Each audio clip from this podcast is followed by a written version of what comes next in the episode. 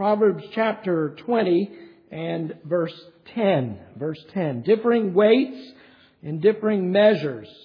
Both of them are abominable to the Lord. I'm actually going to speak on uh, really something we covered in the shorter catechism five years ago, and that is uh, the eighth commandment.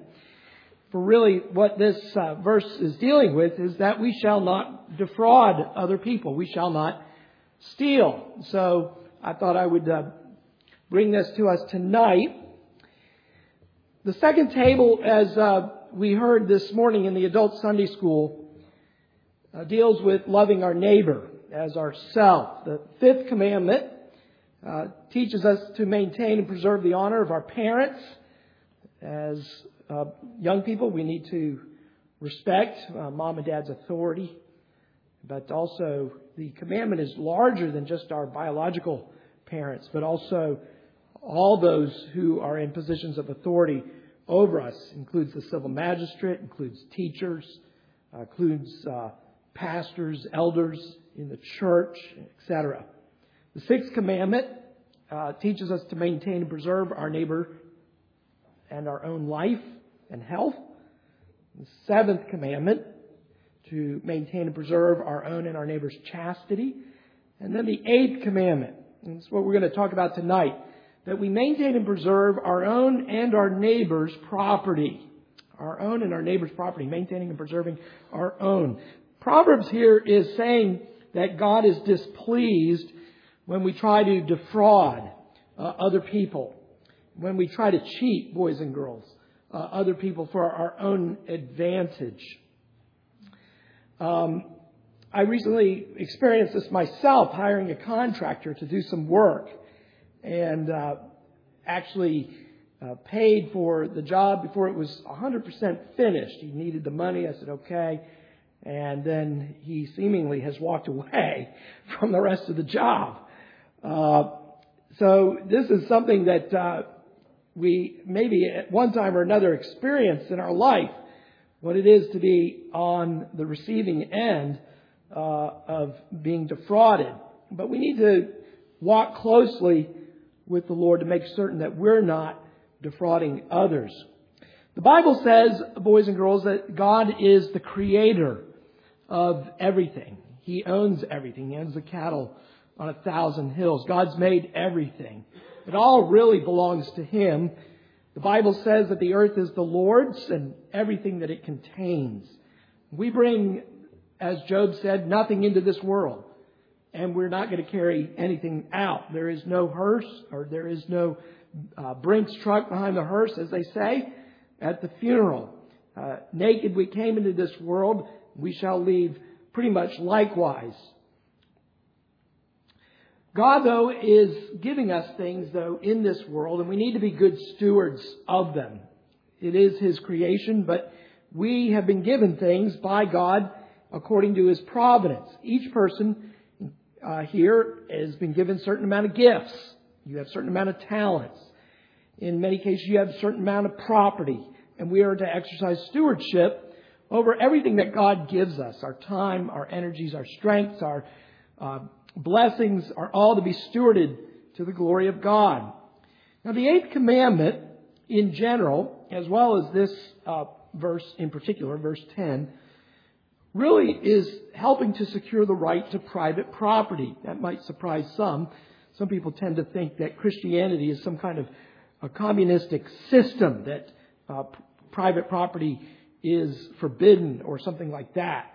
Uh, some would go to the, even the book of Acts where they are selling uh, their land and uh, giving it. And I don't know that uh, Luke is telling us that prescriptively, uh, but it is uh, something descriptive, something extraordinary happened because of the great outpouring of the Holy Spirit, and people gave very generously. But it didn't mean that the eighth commandment was overthrown.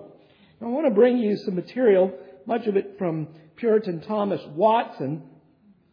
And uh, Thomas Watson uh, gives us many examples here of what it is to defraud others. He starts with pastors, interestingly. Pastors who feed themselves, but they do not feed the church. They do not teach the Bible. And this is condemned in Ezekiel chapter 34, where Ezekiel uh, ch- chastises those who are, are fattening themselves uh, while the, the church is hungry and emaciated. But it applies to others, says Watson, attorneys who steal from clients, guardians of estates who take property from their charges. We can, according to Malachi chapter 3, steal from God by withholding the tithe. The Lord is to get the first fruits.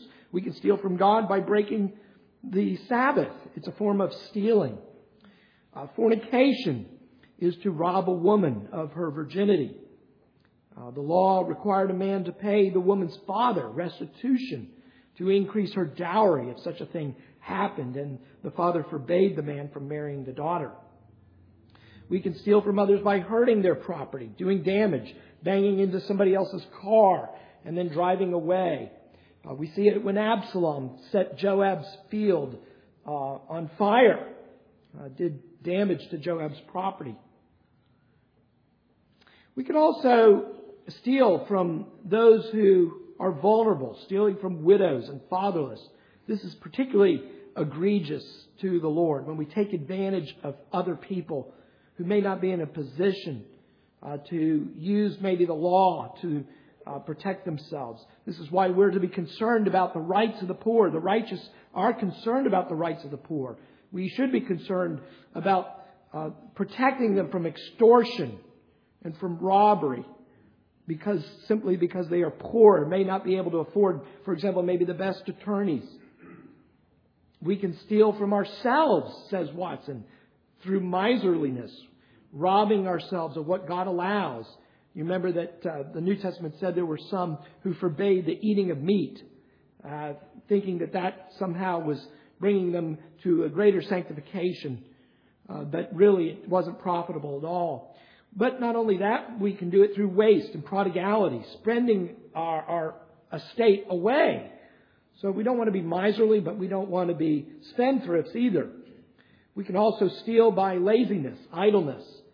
Uh, we can also uh, steal from ourselves by uh, surety, says Watson. Let me give you a quote here from him. He says, Lend another what you can spare, nay, give him what he needs, but never be a surety. Never pledge yourself to somebody else's debts. We do have a duty to help our neighbor. Um, in Deuteronomy chapter 22, in the first four verses, Deuteronomy chapter 22, verses 1 to 4, Moses says, You shall not see your countryman's ox or his sheep straying away and pay no attention to them you shall certainly bring them back to your countrymen. And you know, the Bible says you even do this even if that person is your enemy. Uh, we are to demonstrate love for them by helping uh, their uh, animal that may have run away or maybe has fallen under a load. If your countryman is not near you, or if you do not know him, then you shall bring it home to your house, and it shall remain with you until your countryman looks for it, and then you shall restore it to him. I remember doing that with a dog that was straying and I knocked on some neighbors, didn't know whose dog this was. Finally, I just put him in my own fenced backyard until I found uh, the owner and we were able to restore the dog back to the owner. Thus you shall do with his donkey and you shall do the same with his garment. You shall do likewise with anything lost by your countrymen. So we can't take advantage of them. If they've lost it, they don't know where it is. Uh, you can't say, hey, uh, look what I found. You know, uh, finders, keepers, losers, weepers. Uh, we have to restore it to them. If it's not ours, boys and girls, uh, we need to give it back, even if it was left somewhere, uh, maybe even left in a public place. Uh, you shall not see your countryman's donkey or his ox fallen down on the way and pay no attention to them. You shall certainly help him to raise them up. So we are to be concerned uh, with our property and our neighbor's property. Now, the Bible forbids in the eighth commandment, thou shalt not steal, uh, all kinds of forms of theft. And I want to talk about some of those forms uh, here tonight. We've seen in the news where people will loot, for example, stores, whenever there's some kind of riot taking place. Uh, and we'll see people running in and taking things uh, that do not belong to them. But there's a lot more to stealing than just uh, going into a store and taking things. For example, the Bible, uh, as we heard this morning from Elder Terry Wilson, forbade kidnapping. That is, stealing of people was a capital crime. It deserved the uh, death penalty. Also, it means that we should not receive uh, goods that are stolen. Sometimes you might hear boys and girls people saying, well, I don't know or I don't care where this comes from. That's your business, they say. And the reason uh, that that is not a valid excuse is because the property might be stolen and we should care uh, that we not receive stolen goods. Um, I talked to somebody who is or was in the uh, pawn shop business, and apparently uh, pawn shops have a list that is kept by the, the, the, the police give them of things that have been reported as stolen, and they are not supposed to retain these things or sell these things if it comes into their store. Uh, they they are to be they are held responsible by the law, uh, not to be trading in stolen goods. Um, fraud which we see here, I think, more clearly in our text, differing weights and differing measures. What are these differing weights and measures? Um, these are where uh, um, there is an attempt to defraud people uh, by a, a, form of stealing by giving different kinds of measurements. Um, for example, uh, you know, the, in the the old way of defrauding in the bar was, of course, to water down the drinks. Uh, that would be a form of fraud. But it's where you know that there's something defective in the transaction, but you're covering it up. And uh, the the principle "let the buyer beware" is not really a scriptural principle uh, for us. Uh, we we need to be uh, upfront with any of the defects when we are selling to others. Uh, we don't try to hide it from them and hope that uh, well maybe they'll find out you know down the road uh, and and and it will cost them something. I know I experienced this with my previous house. I uh, bought a house, you'll remember, that uh, ended up having sinkholes. Well, that was something that the builder knew would happen over time, and that it would cost whoever bought the house money to have to fix that. That was that was that that, that was something that was known.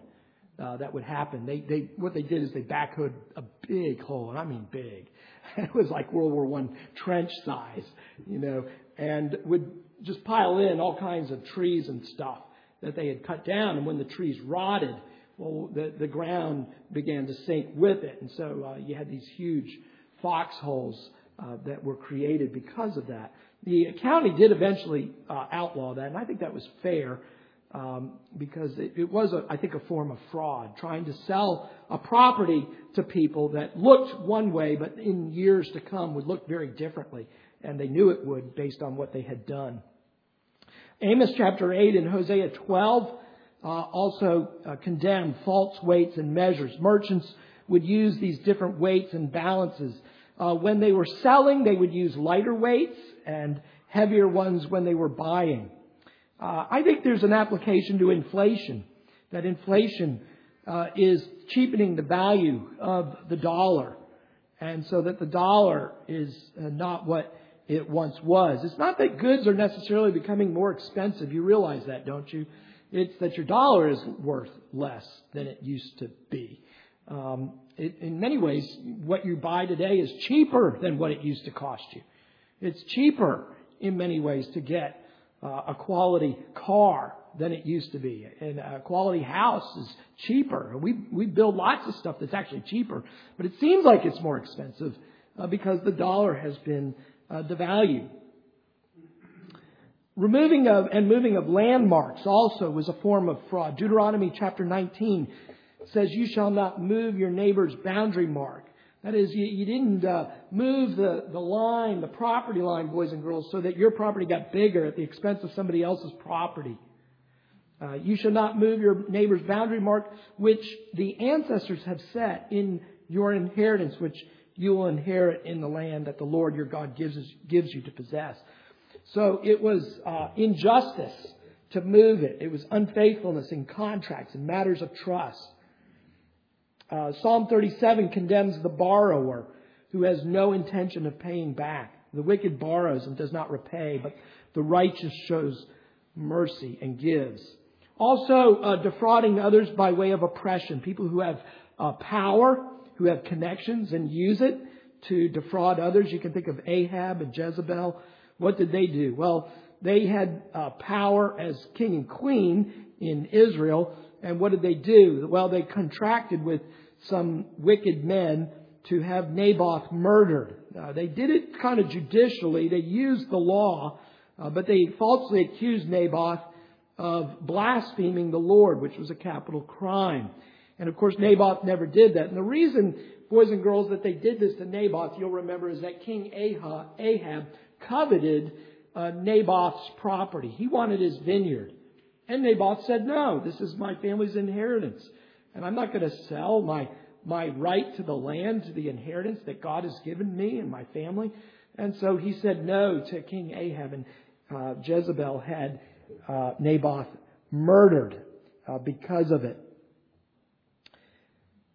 Um, I remember a car salesman once telling me that uh, he he worked uh, for a car company now that has gone to uh, to where everybody pays the same thing for a car, and uh, and he said, you know, he felt as a Christian that this was much better because he used to see people who weren't as business savvy were taken advantage of uh, by car dealerships, and so that those who were less skilled in negotiating often paid more.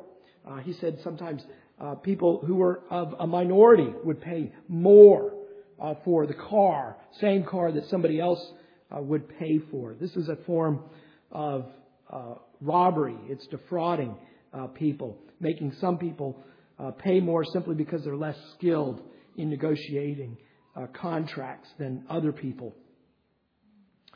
Also, extortion. holding back wages that are due from employees. Remember, James condemns this. Uh, people had mown the lawns and, and had gone into the fields and had harvested the fields but hadn't been paid yet. Uh, this is a form of extortion, holding uh, wages over people. Also, we see uh, the Bible condemns usury. Now, this is somewhat controversial, um, but I think John Calvin is very helpful in this area as to what is usury. Uh, some people have the notion that usury is making money uh, uh, from interest on anything that is lent. And Calvin says that he doesn't believe that that is actually what the Bible is condemning. What the Bible is condemning here is taking advantage of people in great need and charging them interest for that. Calvin made a, a distinction between interest on uh, needed money that was lent for the purpose of business or consumption. That is, Calvin viewed that interest on business or consumer loans was okay, but that interest loaned uh, for great necessity was a form of usury. And I think this is something we should think about as Reformed Christians. Um, there, there are businesses that I do think may be taking advantage of people who find themselves in a real uh, crunch financially and are, are, forced to pay uh, very large uh, sums of interest uh, on loans. Uh, and, and some of those businesses, uh, I suspect, are even here in town. bribery, condemned, vexus, vexatious lawsuits, suing people uh, excessively, uh, unjust enclosures and depredation. Um, this is one that I think um, we should be concerned about. I think that um, the Supreme Court, not too many years ago, ruled in favor of a particular city. It was the city of New London, Connecticut. And the case that was before the court was that the city had exercised eminent domain. Now, the government uh, can, according to the Constitution, exercise eminent domain for a public good. But here in this case, it, there was not a direct hard line connection between the eminent domain exercised by the town and the public good. It was simply rather that they were able, they thought, to derive more economic benefit uh, and rejuvenation by seizing private property that they thought could be used to give to businesses that would and, and eventually pay more in taxes. Um, and that is not what eminent domain was supposed to, was originally created to do. In this particular case, one of the chief beneficiaries of the eminent domain was the Pfizer Corporation. That is, the city seized people's uh, pro- private property, forcing them to give it up at a, a certain set price set by the city, and then it was given over to the Pfizer Corporation because they, the argument was, well, this is for the public good because the Pfizer Corporation will make better use of this property and they'll, they'll end up paying more in taxes, which will lead to the betterment of the community uh, in general. And unfortunately, I think the court made a mistake here in, in favoring uh, that decision. Nine years later, those lots that had been seized were still vacant. The Pfizer Corporation actually left the community of uh, New London, Connecticut. I think really what we see, um, what should have been done was what was done in Rockefeller Plaza. If you've ever been to New York and you go to Rockefeller Plaza, you'll see that Rockefeller wanted to build this particular building there, and there were two uh, townhouses that said, no, we're not going to sell. And so uh, Rockefeller just had to build around them, and, and uh, because it was their property.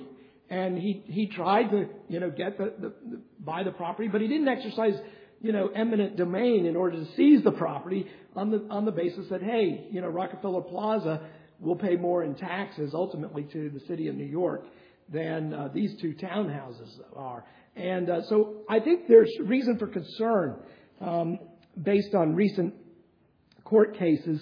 Uh, I'll let you talk to our own attorney here uh, for more details. He's probably able to do it uh, better than I could. But I, I, do think we need to think about that also as Reformed Christians as we try to apply scriptural principles to the public square. Um, I think there's reason for concern on that issue. Also, uh, engrossing commodities uh, to enhance the price, uh, monopolizing, cornering market in order to create distortions in the market that are in your favor. Um,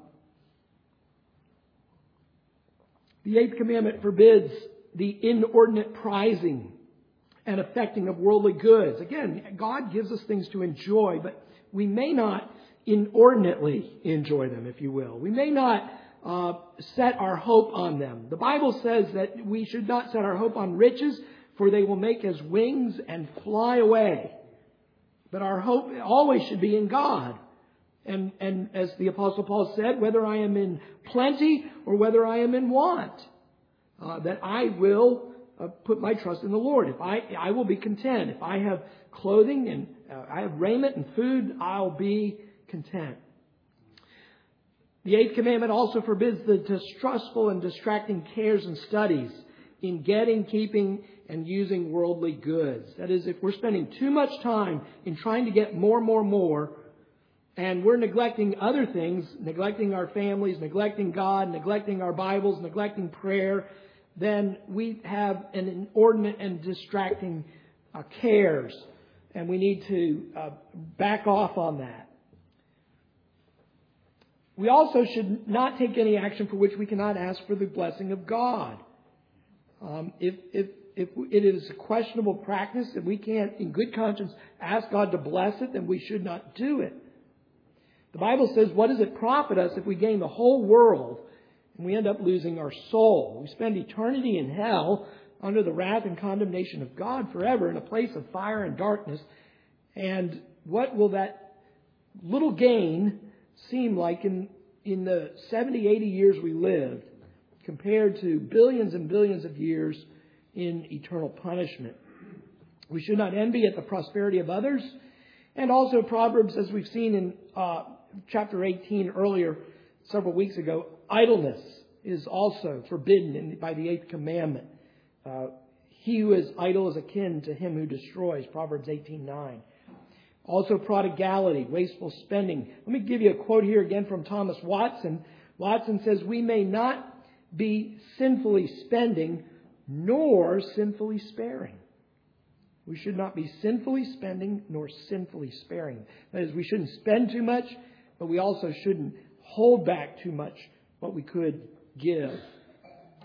Also, the confession, the Westminster Confession and larger catechism uh, condemn wasteful gaming.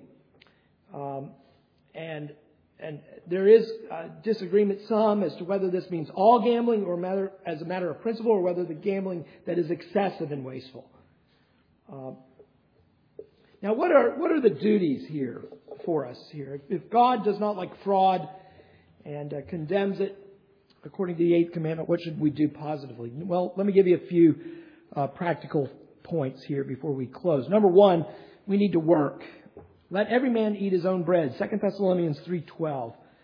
Uh, we, we should uh, be busy. The six days God gives us every week, we should be doing our duty.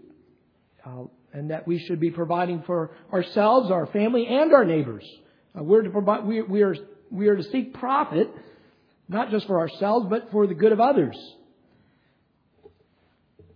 The devil uh, this, I guess I'm, I, am i am assuming this is Watson again. I don't have it cited here, but I have it in quotation marks. The devil hires those who stand idle. He said, the devil hires those who stand idle. So we should work. Secondly, uh, restitution. Uh, if we have defrauded people in the past, it's not enough just to ask God for forgiveness. We need to do what we can to restore what was taken from others. So, for example, in Luke chapter 19, which we'll uh, get to here in uh, several weeks, we see Zacchaeus. What was the true proof of his repentance? It was that he was willing to pay back those that he formerly may have defrauded. Thirdly, giving and lending freely, that we are to give and we are to lend.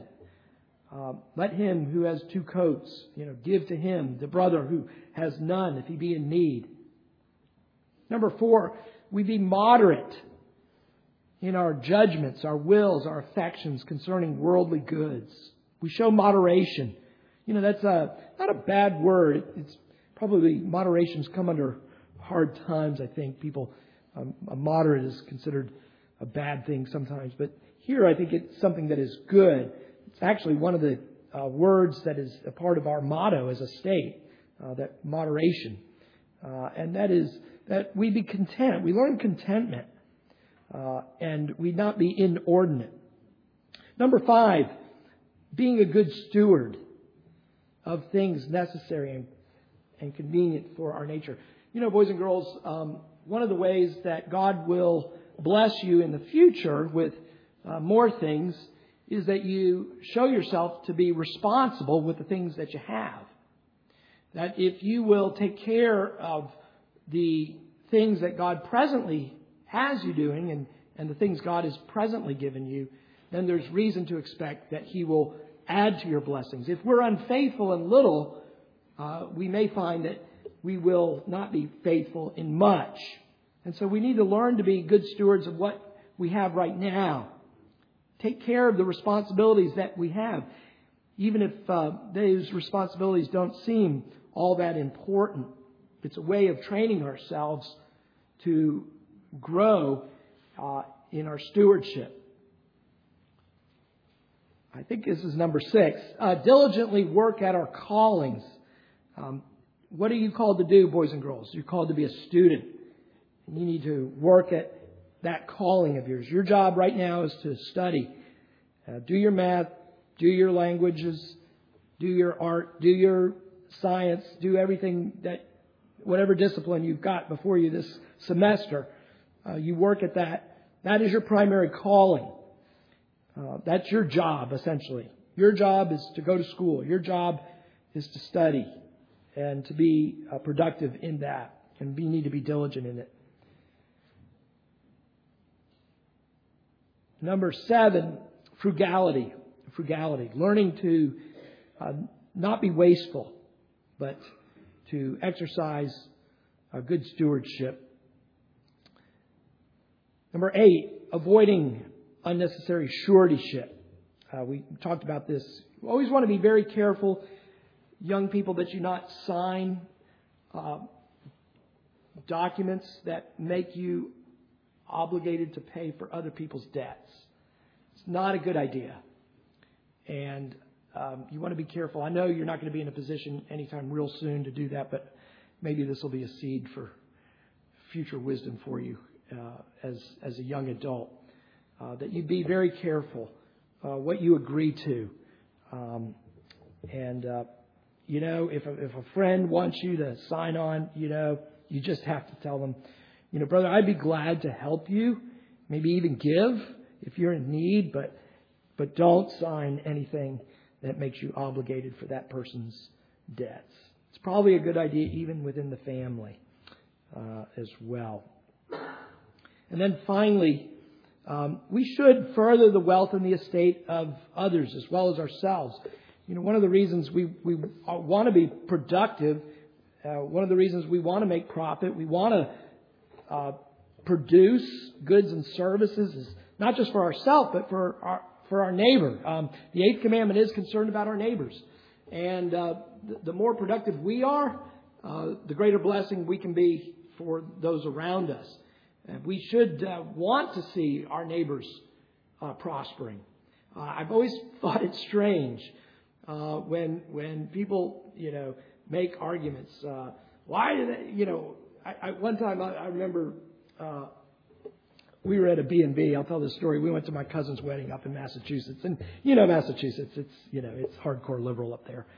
And so we're at this B&B and we're talking to the owner of the B&B and he is complaining about his neighbor, Caddy Corner, and, and the big addition that he's building onto his house there. He doesn't need all that space, blah, blah, blah, blah, blah, blah. And, you know, he goes off and my mom and I look at each other like, what a commie, you know. and why would you complain about that? That's exactly what I want my neighbors to do. I want my neighbors to build big additions to their home. What happens to the value of my property? When my neighbors are prospering, the value of my property goes up. The last thing I want to happen to my neighbor's property is for the value of their property to be going down. But you see, people get so consumed with, with selfishness and, and some kind of perverse envy that they don't realize they're, they're being envious to their own harm. And uh, so we should desire uh, that our neighbors do well. We want our neighbors, we want LaGrange to do well in, in every way. Now, first and foremost, we want that to be spiritual. Uh, but along with that, we want to be uh, doing well materially uh, as well. And I think that's one of the things that has come in the train uh, of, of our culture. Uh, I think God has blessed us uh, above many nations with the Bible and with Christian forefathers. And because of that, uh, we've been blessed. Um, you know, you, you, we, we prosper economically without realizing it because so many Christian principles are at work. And, and they're just presupposed in the way this culture works. We operate on very uh, Christian principles in many ways. Now I realize there's tons of sin in, in, mixed in in our culture. But in order for a, a culture to prosper economically, there has to be a level, for example, of trust in dealings with one another. If you can't trust those that you're dealing with, um, that's going to hurt business. And and we, we what one of the reasons I think we have succeeded in so many ways as a culture economically uh, is because of many of those uh, Christian principles, uh, such as the eighth commandment, that we should not defraud uh, one another. And uh, the trouble is, here's the problem though for our culture, and that is the, the more we move away from God and the Bible, what we're doing is we're, we're shooting ourselves in the foot economically in the long run. Right now, America is still running off its Christian capital of former generations. We're still living off of that capital. And we're still producing by God's common grace. Um, we're, we're, still uh, seeing companies produce uh, goods and services that are beneficial. I mean, aren't we all glad for Steve Jobs, right? Um, and and we're thankful for that. But even Steve Jobs, who was no Christian, um, lived and operated uh, by Christian presuppositions without even his realizing it. Even the non believer is stealing from the Christian worldview when they go about their business. And, but the problem in, that we're facing in our culture is that is being undermined. Uh, the more we move away from God, the more we rebel uh, from God and, and God's law. Uh, what we're doing here is we're, it's like chopping down the very tree that's producing the fruit. And, and what our, our culture wants is the fruit and doesn't want the tree. But you can't have one without the other. And, uh, and, and this is, this is, you know, maybe one of the apologetic arguments we need to be making.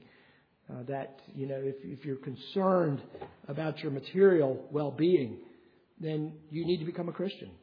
Uh, this is not to preach a health wealth gospel, uh, but it is to recognize that there are covenant blessings with uh, that come with that come with evangelical obedience to God's commandments, including the eighth commandment. Amen. We uh, thank you.